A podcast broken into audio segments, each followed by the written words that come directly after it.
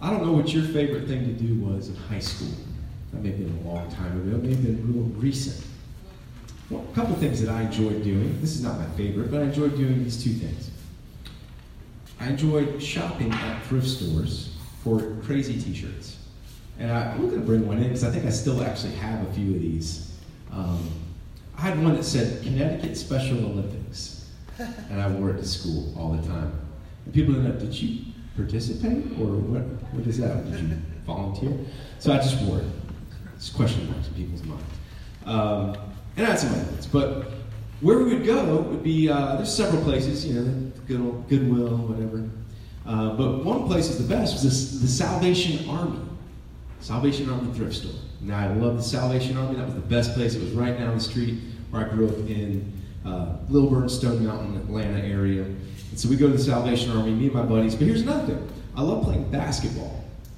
You may not have known that, but you may have. So I love playing basketball. I wasn't good enough to really uh, play at the high school level. Uh, just wasn't there, you know, a little slow, not quite as athletic as I needed to be, but I love playing anyway. So we, I got a bunch of my buddies who are football players, and we played in an inner city Atlanta league uh, off of North Druid Hills. There was a Salvation Army that we played at. They had a gym, and we played there. And our junior year, we got beat up, beat down, and we went to watch the finals. We were not in it. And uh, we saw a fight, and we were like, dude, this is insane. The coaches are punching each other.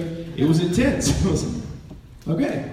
Uh, next year, we did much better because we actually recruited some people uh, actually future Major League Baseball player we recruited on our team. So it was it was good. We did better that year. But the Salvation Army, I, I was just thinking about this. It's an interesting organization, and David has some connection to Salvation Army. David grew up in the Salvation. So if I'm saying things that are actually incorrect, just bite your tongue. All right. So if this is not actually true. Um, it, thank you, thank you. You guys are so gracious. I love you so much. Um, yeah, I love you guys. You're awesome. Um, and if you want to follow along, we have notes here. We'll get to them eventually, I do hope. Um, but the Salvation Army, if you're not familiar with the Salvation Army, my experience with them at that point, and I didn't know a lot about them, was thrift stores and basketball. That's Salvation Army. And I always wondered, like, what's salvation have to do with me shooting a three? You know, or like buying a t-shirt that says Special Olympics on it. I don't quite get that. But if you did some study, and I did this when I went to, to uh, school and started studying church history, um, that the Salvation Army was actually a very dynamic um, movement in England. It was started by a guy named William Booth. He married a woman named Catherine, and they kind of worked together and had this family thing going on. Um, and William was a Methodist minister who had a calling to evangelize on his life. He wanted to go and reach the poor and the downtrodden, those in England that were being left aside by the Anglican church that was so uppity up and that was the official church. And so he wanted to get down there with the masses. And the Methodist Church at one time that was their that was their big thing. So he was part of this organization, but they kept putting him into local churches. Like, hey, William, you got to go over here and, and, kind of be the pastor of this congregation. And he's like, ah, I just can't. This is not me. And so he he did that for a little bit, but he just kind of broke out from that, and he wanted to do his own thing. And so he started just doing what he could to, to bring the, the gospel, the message of salvation of Jesus to the, the poor, downtrodden, the hurting of, of England. And so he would hold tent crusades. He would uh, do outreach sort of things. And, and, it was this innovative type of thing at that time. And he got a lot of flack from the establishment and all of that. So he, he caught a lot of flack. It was challenging, it was difficult. But he ended up starting something called the Salvation Army. And this was kind of a, uh, an interesting way that it got called the Salvation Army. One time, it, the story goes, he was talking with, uh, or writing even a letter, was uh, correspondence, and he put basically we need this volunteer army to pull this off. Like this is a big event. I mean, this is uh, this is bigger than Christ Central. this is huge. So I mean, this is a volunteer army that's that's uh, you know taking taking place here. And so somebody said, yeah, it's actually a salvation army. And so it kind of stuck. And then and this this metaphor of army uh, kind of kind of went with them. And so I want you to look at in light of this sermon series that we're in. We're talking about uh, that's just how MVP, for lack of a better name, it's just an acronym for mission, vision, and plan. So we talked about last week the mission, and the mission is not our mission, it's God's mission. God's mission. And, and how you, you link into that is to look at the story. What is the story that's going on? Creation, fall, redemption, restoration. In this story, God is redeeming fallen humanity and a fallen creation, and He's bringing it ultimately to restoration. That's what God's up to. So, in that, God is elevating His glory. He's renewing relationships with people. He's bringing peace that was broken. He's trying to restore the peace of the world and in our lives. And that is found as we, we find relationship with God and with others.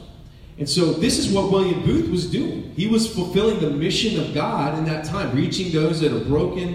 And, and this is a powerful thing. And he was bringing the message of salvation. He was an evangelist.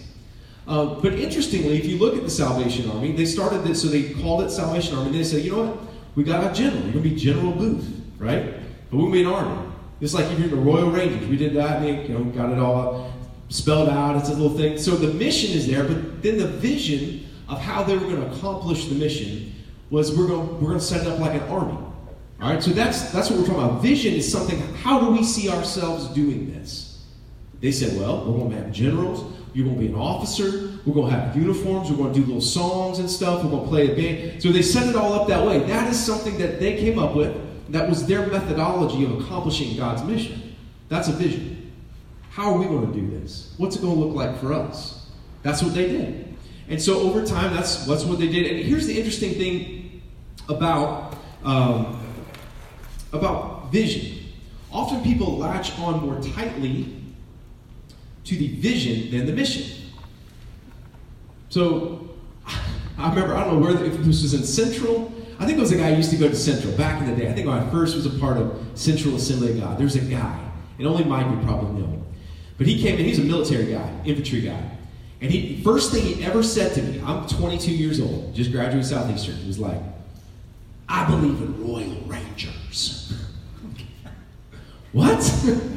Hi, I'm Sheldon. I believe in Royal Rangers. Like, Royal Rangers, you probably don't even know, that's just a that's a program within the Assemblies of God, which is like Boy Scouts. But it had a good purpose and it may still in certain context to help people eventually be discipled and grow, all this stuff. But that's just a vision, that's not the mission. But a lot of people latch on to the vision and that becomes the mission. So it becomes Royal Rangers. That's what it's all about, live or die. If we don't do Royal Rangers, I'm out. Because I'm all about Royal Rangers. You know? And so even with with, with the Salvation Army, and, and I'm not trying to bust on them, but I'm just telling them my experience with them. Whenever I shopped at the thrift store, whenever I played basketball, nobody ever tried to speak about salvation. There was no salvation in that army. It was a thrift store, and it was, and I'm not saying they don't do good things. They still do good things, but their mission has slipped from what it was. In fact, there was a ruling in the in the 2000s in uh, the Salvation Army in New York. Actually, was court rulings where they got pulled into court and they were told you cannot evangelize because you receive federal funds. So they have shifted to now we cannot be the Salvation Army. We're just an army. And interestingly, they still, I went to the website of the North Druid Hills Salvation Army Temple where I play basketball. I went there and just to check it out. And they still have an officer with a uniform and all this stuff. But they've slipped from being about salvation. This is what can happen in the church, it can happen in our lives. This is what can happen with anybody over time. It's called mission drift. We drift from the mission, but we latch onto a vision of how we were going to accomplish it. And it, that's what we're rolling with. And we've lost the mission. So as we look at this, how does this all translate to us? This is something, it's an interesting case study. Where I believe that, that for instance, Salvation Army had a very unique and effective vision for a season. It was, it was a very powerful, very powerful thing.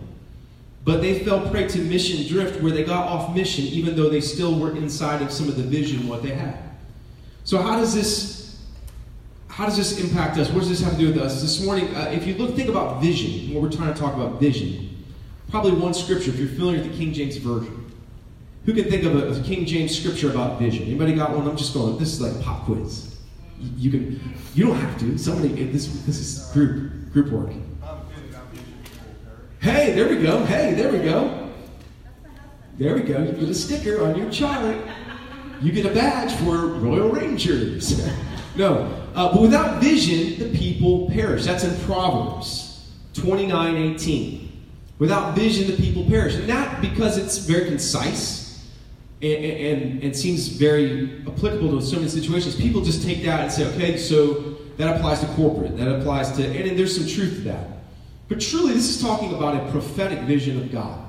And this is, I like how actually the message brings out this meaning a little bit clearer.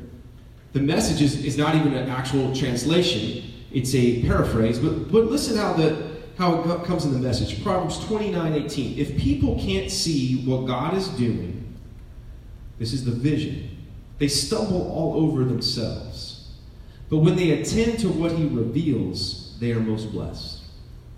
When people can't see what God's doing, when we can't see the mission, we lose sight of God, what is this all about? Is it about setting up chairs? Is it about coming here and putting up, make sure there's no wrinkles in the curtains and getting the cords wrapped right? And when we can't see what God's doing, we start to stumble. Like, what, God, what are you up to? We have to keep our minds on what God is doing. That's not just for the local church, that's for our own lives. We can get so caught in the grind every single day. Go to work, pay the bills, boom, boom, boom, because that's sometimes what reality looks like. It's a grind. If we lose sight of what God is doing, we start to stumble. But when it says here, it does say here it is, when they attend to what he reveals, they are most blessed. So vision is about God, what are you showing me? What are you revealing? What is the mission? And how do I attend to that? How do I get on board with that? So let me share a few things about this. And if you have your notes, you can follow along. Vision, first blank here. Vision requires focus. God's mission is broad, it's been going on for ages. There are many moving parts. It involves an entire planet in the entire universe. How can we attend to all of this? Where do I fit in? Vision requires focus. Focus, second blank, demands elimination. We have to come to terms with the fact that you and I, this local church, we cannot do everything. We cannot reach everyone. We're not called and, and, and we're not supposed to because we can't. Sometimes we feel like, well, God, all things are possible, right? So let, man, we're going to blow up, we're going to do this. Well, what is God calling us to? We are not called to reach the entire globe because God has other believers, other churches, other places, and people set up to do that. But He has called us to a certain place.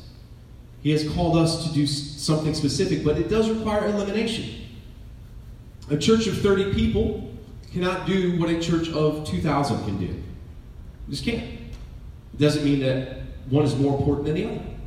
It just means because of the fact of realities of life, we have to eliminate and focus in on what can we do and what should we do. Vision requires focus. If you're trying to see something, got to focus in. Focus demands elimination. Think about all the things you want to focus on. You can't focus on everything.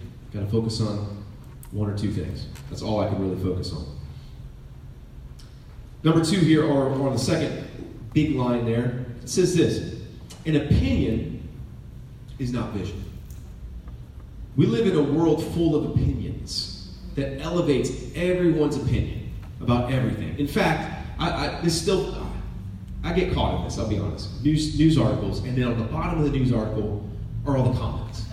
Like, why do we comment on every news article? And you get into arguments. It, it just degrades, and people talk about this. left. That's the world we live in.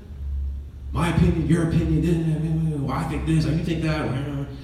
But opinion is not a vision. Now, opinions can sound like vision because actually, I remember reading about this study they did where if you put everybody in a group and they do these little case studies and everybody's in kind of like a focus group, the person immediately with the, the most strong opinion is going to be seen as a leader.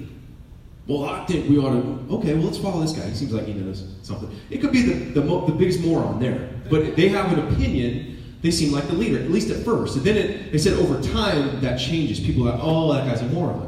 He just has a lot of opinions.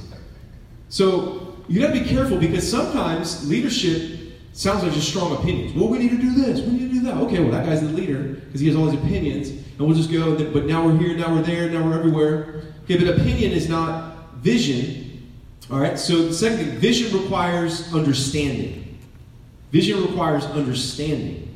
This is a, a biblical concept. This is, I'm going to give you some Hebrew concepts, church. I'm the pastor. I'll give you Hebrew concepts. The Hebrew word binah, binah, it means understanding or discernment. Okay, this word is found very often in the wisdom books of the Old Testament. Job, Psalms, Proverbs, Ecclesiastes. I don't know about Song of Solomon so much, but it's in there. Binah, understanding. Let me give you let me give you some examples of this, and they're I believe they're on your page, so you already have. Proverbs 18:2 says this, fools find no pleasure in understanding, but delight in airing their own opinions. So Scripture says the most opinionated people are not necessarily the most understanding people. It's just they're opinionated. As a church, as a human, we got to get more understanding so we can grasp vision. We don't just need to have a stronger opinion. Now, as we grasp understanding, it may form us into a stronger opinion, but they're not one and one, they're not the same. We need understanding that can lead us into a strong direction for our life. This is what says Proverbs 24, 3 and 4. By wisdom a house is built, and by understanding it is established, and by knowledge the rooms are filled with precious and pleasant riches.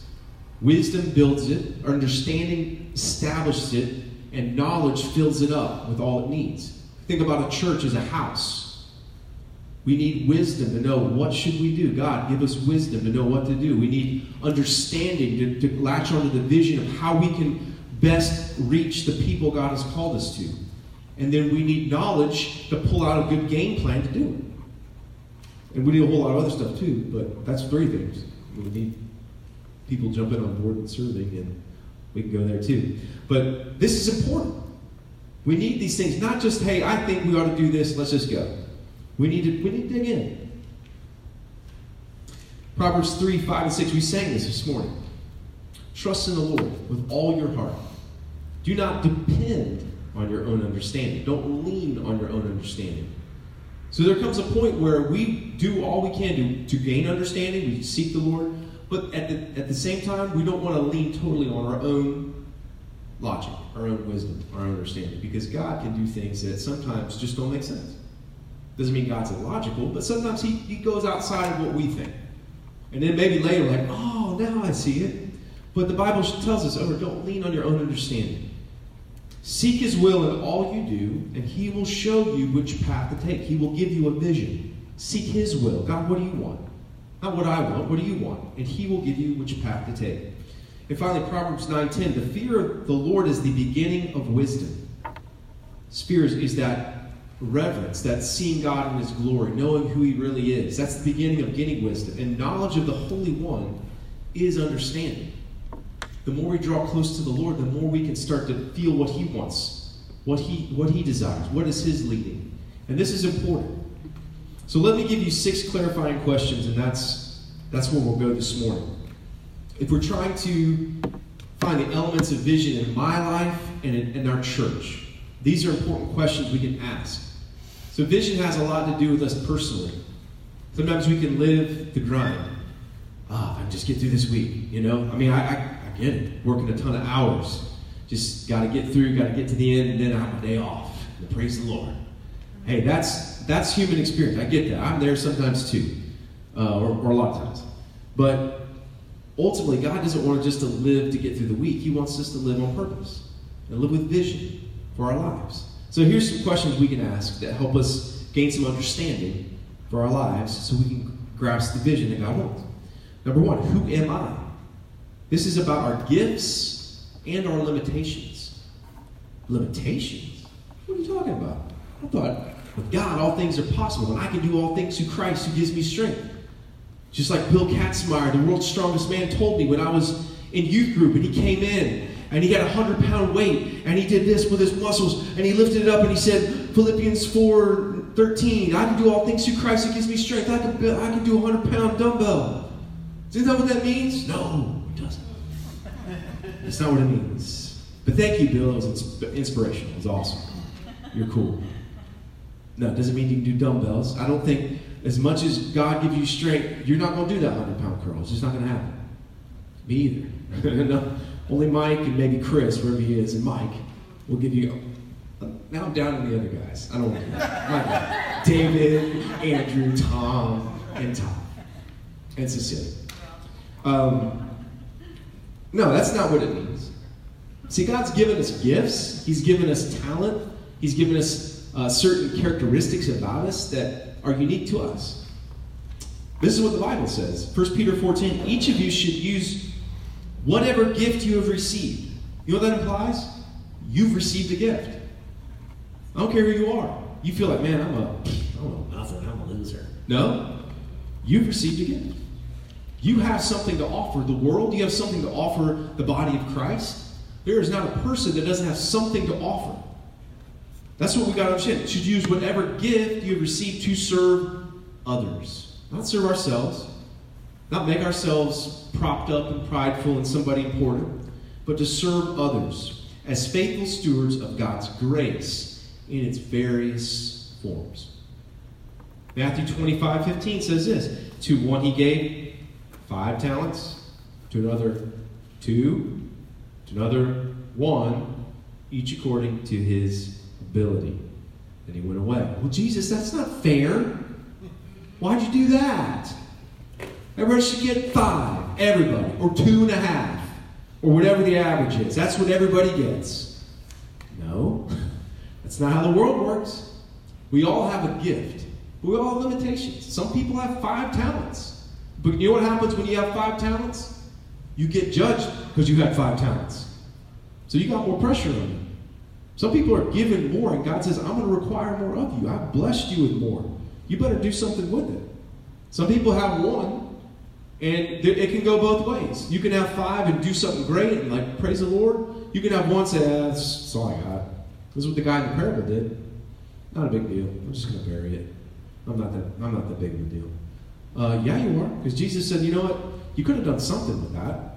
Maybe you wouldn't have done what this guy did, but you could have done something. In your life, in the church, don't discredit what God's given you or where you're at. Everybody has a part to play. In this church, especially, everybody has a part to play. Doesn't matter if you say, well, I don't know, I don't sing, I don't, you know, I don't play an instrument. Those are not the only gifts. There's so much more that we've got to open our mind to what God can use and what He's given us. And, and we have, let's say we have limitations 24 hours in a day, family, job, other responsibilities. We have limitations. Let's not get into this spiritualizing everything where, you know, oh God, we do everything. No, we can't. You're one human being. And as I understand it, like for me, I have four children and I have a wife that I'm responsible to. So I, I need to be a good dad. I need to be a good husband. Not always, be honest with you, but I need to. I need to work on that. That's that's a calling on my life that I can't just run away from because I feel like some other thing is more important. That's that's all my life right now. That's the season I'm in. And and marriage is going to be until I probably die first because I'm I'm a guy. That's just statistical. But that, that's, that's on me for, for forever. But the kids raising them, I mean, I got to be there for them. So there's other priorities that, that gives limitations to, to what we can do. It doesn't mean we can't do anything, but we got to recognize that. So as we look at our lives, who am I? What are my gifts? What are my limitations? You know, what, what's going on in this season of life? You know, I mean, Stephanie's been, man, she's been taking care of Jules. And that's part of the responsibility, that's part of the, the love she has for her husband. And that's there. That's what season she's in. And so that's important. She can't say, well, you know what, I'm just tired of this. You know, I'm going to go do something else. That's, that's where God has her. And she's serving God by doing that. That's a powerful thing to understand. It's not all singing and music and all this stuff in the body of Christ. We serve God by serving others. Number two, question is this Where am I? Not only who am I, where am I? This is about our neighbors and their needs. Okay, God, where have you placed me? It's about our neighbors. And we, we did a whole series on neighboring. Neighbors are not just the people on your block, although they are. So if you live in an area with people around you, now if you're in the country and there's nobody for miles, then your neighbors are pretty far away. That's a different scenario. But if you're in a proximity with others, maybe, maybe it's weird, but maybe you could get to know them, invite them over for dinner. I don't know. Whatever that, whatever would open up, whatever opportunities. But I think we got to make an effort for the people that we live nearby, right? I mean, I'm in a cul-de-sac. There's people that I see all the time because they come out we're all here. It's like we're all a little thing. And so maybe I should make an effort. These are my immediate neighbors. I should know them. Get to know them a little better. Uh, but we have people that are our neighbors. The Bible talks about this. Jesus, you know, he was talking about loving God and loving others. There's a Pharisee, of course, who wanted to kind of get technical. Who's my neighbor? Who really is my neighbor? You know? Jesus said, okay, you want to go there? Um, let me expand your mind. Because your neighbor is not just, you know, this little subset of people. It's anybody who's in need. Amen. Anybody who's in need. So, person on your job, person you work with, person that you see that's going through something. Again, within our limitations. We're not all millionaires. We can't go just start giving money to everybody because everybody's my neighbor and I'm going to take care of all their, their needs. That's not how it works. But God will place people in our life that we can pray for, we can lift up, we can encourage. Maybe time to time we can do something very tangible for them. I don't know. But this is this is something we've got to think about. Who are my neighbors? What are their needs? It may not be monetary, it may not be material. Maybe they have spiritual needs. Maybe they have uh, relational. They're, they're lonely. That's a huge thing in America right now. Is, is loneliness is, is like epic proportions. People don't have relationships. They have their phones, have screens, social media, but they don't have relationships. So maybe the needs of your neighbors is an actual relationship. Hey, come over for dinner. What? People still do that? Yeah. Maybe invite somebody over. That, that's a huge thing that people are going through. They're just lonely. So we got to think about where am I? Who's God placed in my proximity? Whether it's uh, community, city, job, neighborhood, wherever it may be. Then third, this: when am I? When am I? I don't know if you had a favorite decade. Who had a favorite decade? The 80s? 90s? 90s. I'm with you on the 90s. Yeah, it does this. Yeah. Not that 90s. Not that. All right, we were in a different, we were in different 90s. All right, 70s. Um, some people, I mean, you're, you're going to date yourself with this, oh, I like the 40s. what? Okay, yeah. Because I read about it on Wikipedia. It was awesome. Um, but we can all have favorite times and eras. But you know what? Let me, let me tell you something very powerful this morning. It's 2018, 2018 April. That's when we are. Okay? That may be startling. You may not even want to be in 2018. Like, I liked 2012. That was better. I liked 2002. That's when I got married. That was a good year. Uh, but you can't escape when you are, so we got to come to terms with it. This is the time we live in. This is the realities of life. This is what the world looks like now. And sometimes people look back at the good old days and they go, oh man, that was so much better. Or forward, like maybe one day. But we live right now.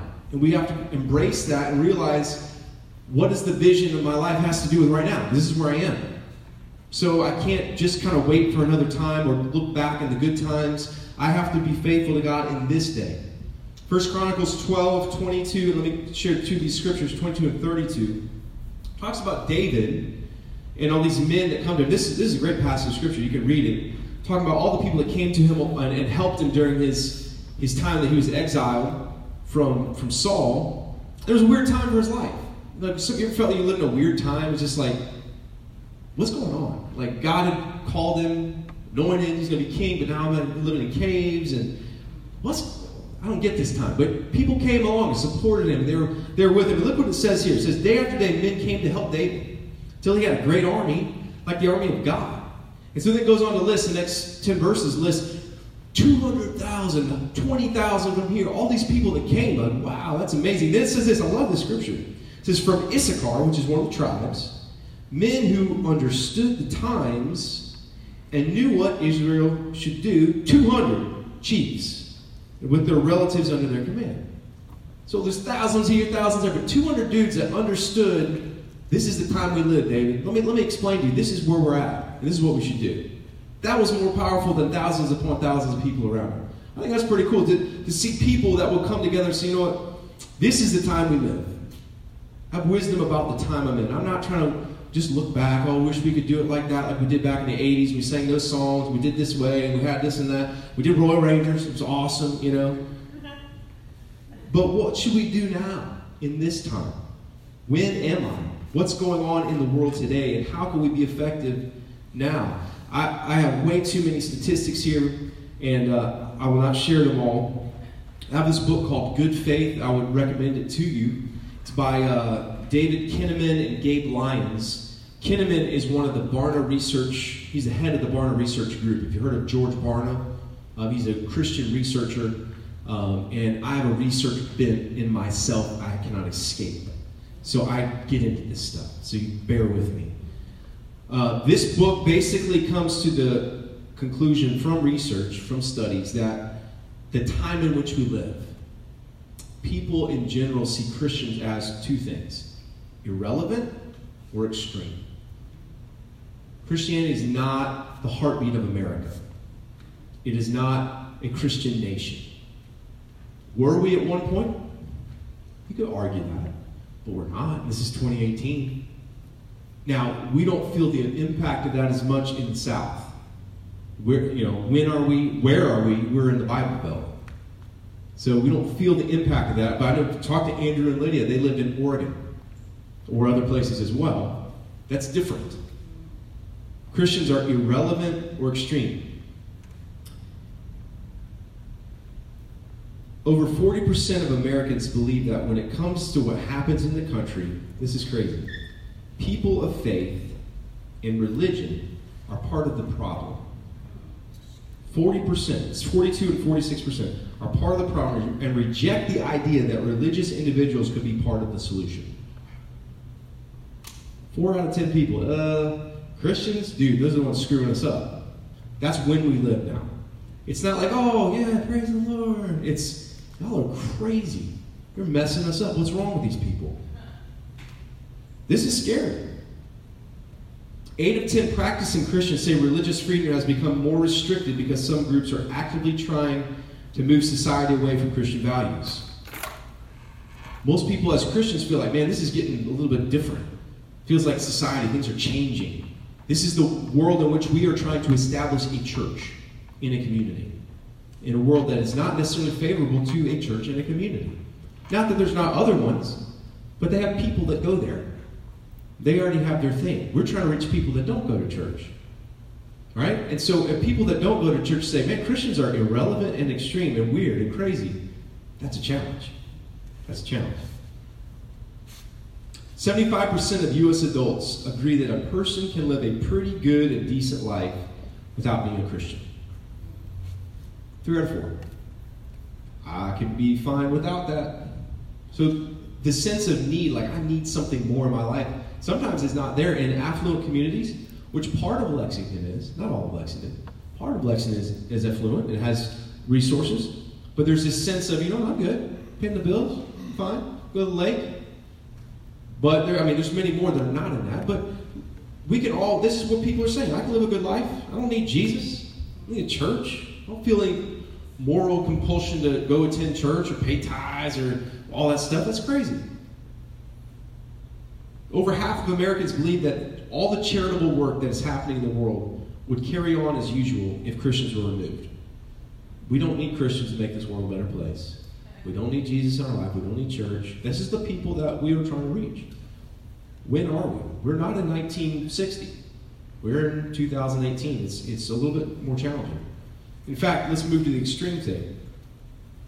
75% of Americans believe that being religiously extreme is a threat to society, and 9 to 10 of those who have no faith affiliation believe this is a huge threat to our society.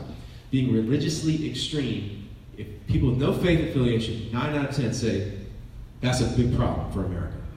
And we think of 9 11. But then there's, watch, watch this 60% of Americans, this includes Christians, believe it is extremist to try to convert someone to your faith. That's why we don't have a Salvation Army. That's extremist. Why would you convert somebody? That's crazy. Leave everybody alone. You do you, I do me. This is the world we live in. You try to push too hard, man, that's extreme. Why are you trying to make me like you? I'm unique, I'm different, I'm myself. This is what the authors writing in this book. Many people are gravitating toward a contrived centrist position that says everything will be okay if none of us hold too tightly to any particular belief. Ironically, this contrived center is itself becoming an ideology as people grip more and more tightly to it and call people tugging on the ends extremists. So if you just stop being trying to get me to become a Christian, we all just kind of get along, we all have peace in the world. If you stop believing all that stuff about Jesus, stop believing, you know, people go to hell. What's that? People don't go to hell? Man, that's that's hate. You hate people. Right? That's the world we live in. If we all just come together and say, everybody's okay, everything's fine, shh, everybody's doing good, shh. Don't, don't really realize there's problems and people are struggling. Let's not look at that. Everything's fine. All right? That, the problem is you because you're trying to say people aren't fine. That, you're the problem. That's the world we live in. People think Christians are extreme because we hold to biblical beliefs. In fact, we're at a point, over half of people in America believe that if you hold to a traditional view of marriage, that that is extremist. Where 20 years ago, that was the majority opinion. It wasn't extremist, that's what everybody thought. Now, 20 years later, that's extremist. It's not just, oh, that's your opinion. I have my opinion, you have yours. But my opinion's right and you're an extremist. They say this the society we live in has not only moved away from a Christian worldview, it's become actively antagonistic toward those who seek to advance faith. That's the point. If you don't try to advance faith, you just have your own personal, private, quiet thing, we will leave you alone. But don't bring any of that mess into the real world because we don't want to hear it. We want to do what we want to do. We want to do what we want to feel. Feel good, feel great. That's how we live our life. And so the author, I, I got more, but we'll, we'll, leave it at that. The, the authors talk about how we've lost a shared center in our, in our society. We're becoming more and more fragmented, and that's why we see so much more division because we don't have a shared center anymore. We have this faction, this group, these people. We believe in this. We're over here. We're there. We don't have any sort of central agreement about what they used to call Judeo Christian values or the Bible being a help, helpful book. There's so much, in fact, if you look at millennials and young people who are trying to reach, one out of four millennial, or people that usually qualify them being born from 1984 to sometime in like 2000. One of four, uh, one of four non-Christian millennial believe the Bible is a dangerous book of religious dogma that's been used for centuries to oppress people. Young people, the Bible is, is just out there to oppress people. It's not just like I don't really care about that, whatever. But one out of four, like, man, that's that's dangerous. All that stuff, man, that's what messes people up. So this is the world we live in. This is this is, I'll be honest, it's a little discouraging, right? But in the midst of this, there's opportunities. In the midst of this, we have a God that's bigger than that. In the midst of this, we're at church, a Pentecostal church that believes that the Holy Spirit is at work in the world and at work in us. I'm not saying other churches don't believe that, but it's certainly not emphasized. Most other churches are stuck with, that are non spirit filled, are stuck with, well, the Bible, which is true. We believe the Bible just like they do, but that's what the Bible says. And if people say, no, the Bible's uh, oppressive, well, good luck reaching them. We also believe that, yes, the Bible is true, but the Spirit of God can touch your life. God can show up in your world and make a difference. You got to remember that when you're in the world with people that are, are, antagonistic, we believe that God Himself, by His Spirit, can minister and touch anybody and reach out to their heart. And we can pray for people in that way. We can, we can believe that for people, and God will do that. It's not just convincing people through logic, convincing people through, well, this scripture says this. Well, I don't care about scripture. Well, what would I say now? But we believe that God is at work, and we believe that the Spirit is at work, and so all is not lost. But we are in a time, uh, number four, how will I? With opportunities and challenges. Opportunities and challenges. Even when it looks bleak, there are great opportunities. Sometimes the greatest opportunities are when it looks the worst. Sometimes that's the time when God makes his biggest move in the world is when things are looking the darkest. We have to remember that. In your life, when things are, are, are down, there's opportunities. Yes, there may be challenges, but there's opportunities. In our church, we look at what we're doing. I'll be honest with you, sometimes we're like, oh man, well, if we just had this, then we could do that. But you know what? We have opportunities as we are. Yes, we have challenges, but we have to embrace the opportunities that God's given us. And number five, in all of this, we have to remember, but God. What is God saying, and what is my calling? I think an example of this is, is Nehemiah. We studied Nehemiah a while ago, but Nehemiah could have said, Who am I? I'm no builder. I'm no wall builder. I'm a cupbearer, so I can't, can't build a wall. Who am I? I don't. I'm not qualified. He could have said, Where am I? Well, I'm in Persia. I'm not in Jerusalem. So there you go, scratch that.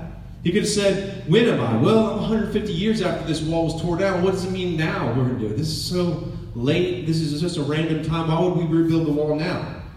He could have said, How will I? I don't, I don't know. I'm not sure how this is even going to happen. He could have said all those questions, which I believe are good questions, only if you add this last one, but God. What does God say? So sometimes the questions don't add up, but God is saying, and God is moving on your heart, and God is giving you a calling and a purpose that doesn't make complete sense. It doesn't, doesn't seem to fit all of these questions. God can give a calling and, and a burden on your heart that is, is driving you toward a vision. Often, this is where the vision comes from. God says, you know what? Yes, maybe this, maybe not that, but you know what? I'm calling you to do this. I'm going to equip you because I'm calling you. So, the, the but God, what is God saying? What is my calling? This is so important. We need a sense of God's calling. Sometimes that takes time. Nehemiah took time to let that marinate in his life. He didn't immediately go to the king. Remember that? He, just, he waited, he prayed, he worked through it. Sometimes it takes time to get to that vision and get it out there and get it moving.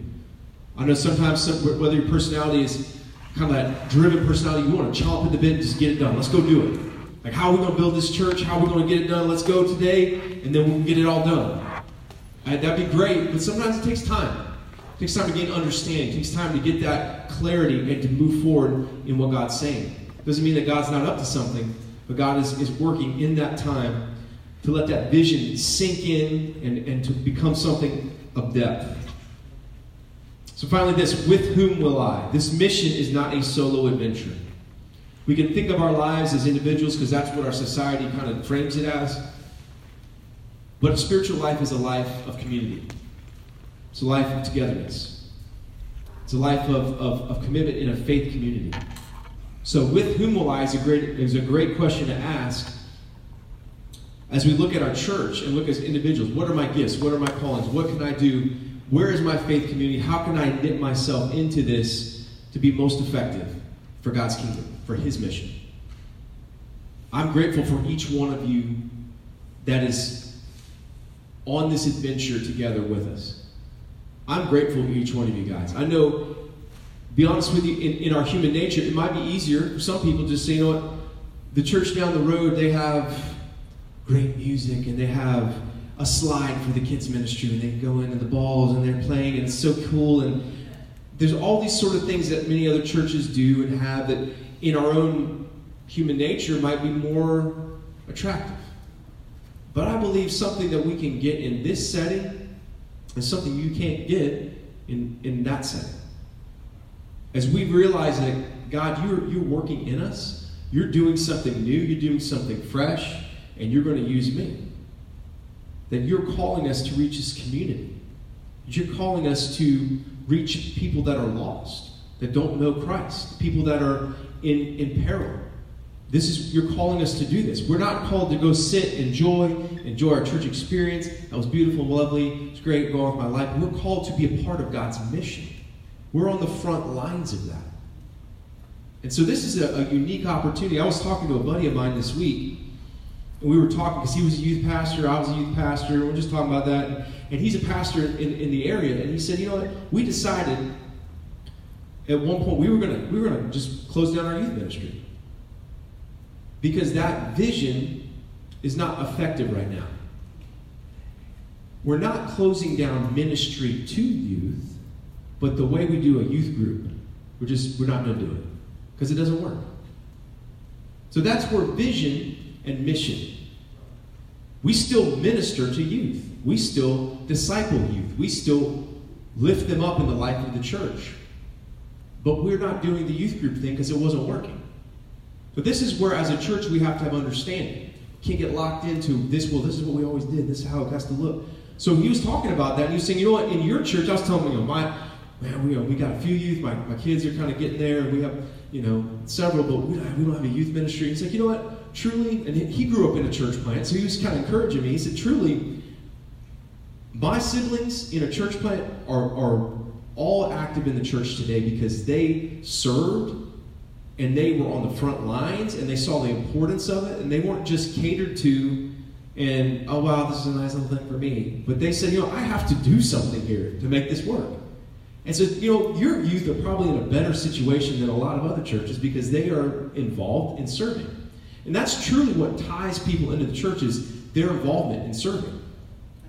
That's what keeps people going is you know i'm needed here i got to do something i'm a part of this vision if, if I don't pick up the slack, then we're going we're going to limp along. And so it's stuff that I, even as a pastor, even as someone been in ministry, I got to remind myself and be reminded of all, all the time that God is at work. This is different for me. This is different for you, but God is doing something. And we got to latch on to His mission, get a sense of vision for what can we do we can't do everything. But what should we do to reach the people who need Jesus in this community? I'm going to leave it at that for this week. Next week, we're going to look at some, I guess, some more specifics about our church and maybe about the upcoming plan. And I'll be honest with you, I don't have it all planned out. I wish I did, because I've talked with Mike and others. If you have clarity, this is boom, boom, boom. People are like, yes, let's do it. But I'm not, I'm a person that's like skeptical. So in my leadership, I don't always get 100% clarity. I'm like, eh, maybe. I know I got, I know that's not good for people following because like, what are we doing? What's the plan? You know? But God is, God is moving in me. He's helping me. He's leading me. And I, I want us all to be on board on this. But as I was preparing, I don't want to just throw out opinions. Like, oh, I guess we could say this. And then we change it, then we change it and change it. I want us to get some understanding about a deeper sense God, what are you calling us to do? That we have a really deep sense that this is God's mission and we are a part of this and it's driving us. And all the things that we're going to have to probably put up with and deal with and this and that will not be as, as challenging because we have a sense of mission and we're on God's mission. So let's bow our heads, David, if, if you and uh, you and Darrell, whoever, come.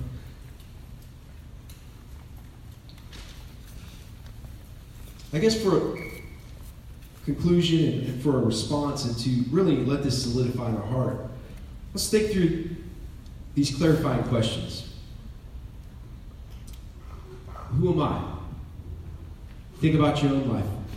Who am I? What are my gifts? What are my limitations right now? But what is what is how's God wired me? How can I serve? How can I get on board with the mission? Where am I? Where has God placed me? On my job, are there people that are not believers? On in my in my neighborhood or, or where I live? In my family? Where has God placed me? Why has He put me here and not somewhere else? How can I make a difference there? When am I? Am I trying to live in the past? Am I living ages ago and just wishing for those times, or if I wait for something in the future? Or I saying, oh God, you here I am. This is the world in which we live. Lord, equip me. Equip me by your spirit to be effective. Show me what to do. Give me the words to say, because I don't know what to say. I don't know how to interact with some certain people. So are we praying for God's help? Are we asking for the Spirit to equip us? The Bible says that He will. He'll give us, He'll give us the answer when people ask about the hope that we have. Will. We need to ask Him, Lord, help me to know what to say, how to how to minister, how to, to be in someone's life and be an encouragement. It's becoming more and more challenging these days. How will I? What are the opportunities in front of me? What are these opportunities? What challenges are there? But how can God step through that? What is God saying? What, what is the calling on my life? I believe God has called all of us to some degree. It's not all necessarily to professional ministry, if that's even a thing. We're all ministers. Some have a calling to be a pastor, some are missionaries, some are evangelists, some are teachers, some are. There's a whole list of gifts within the scriptures that, that we can operate within.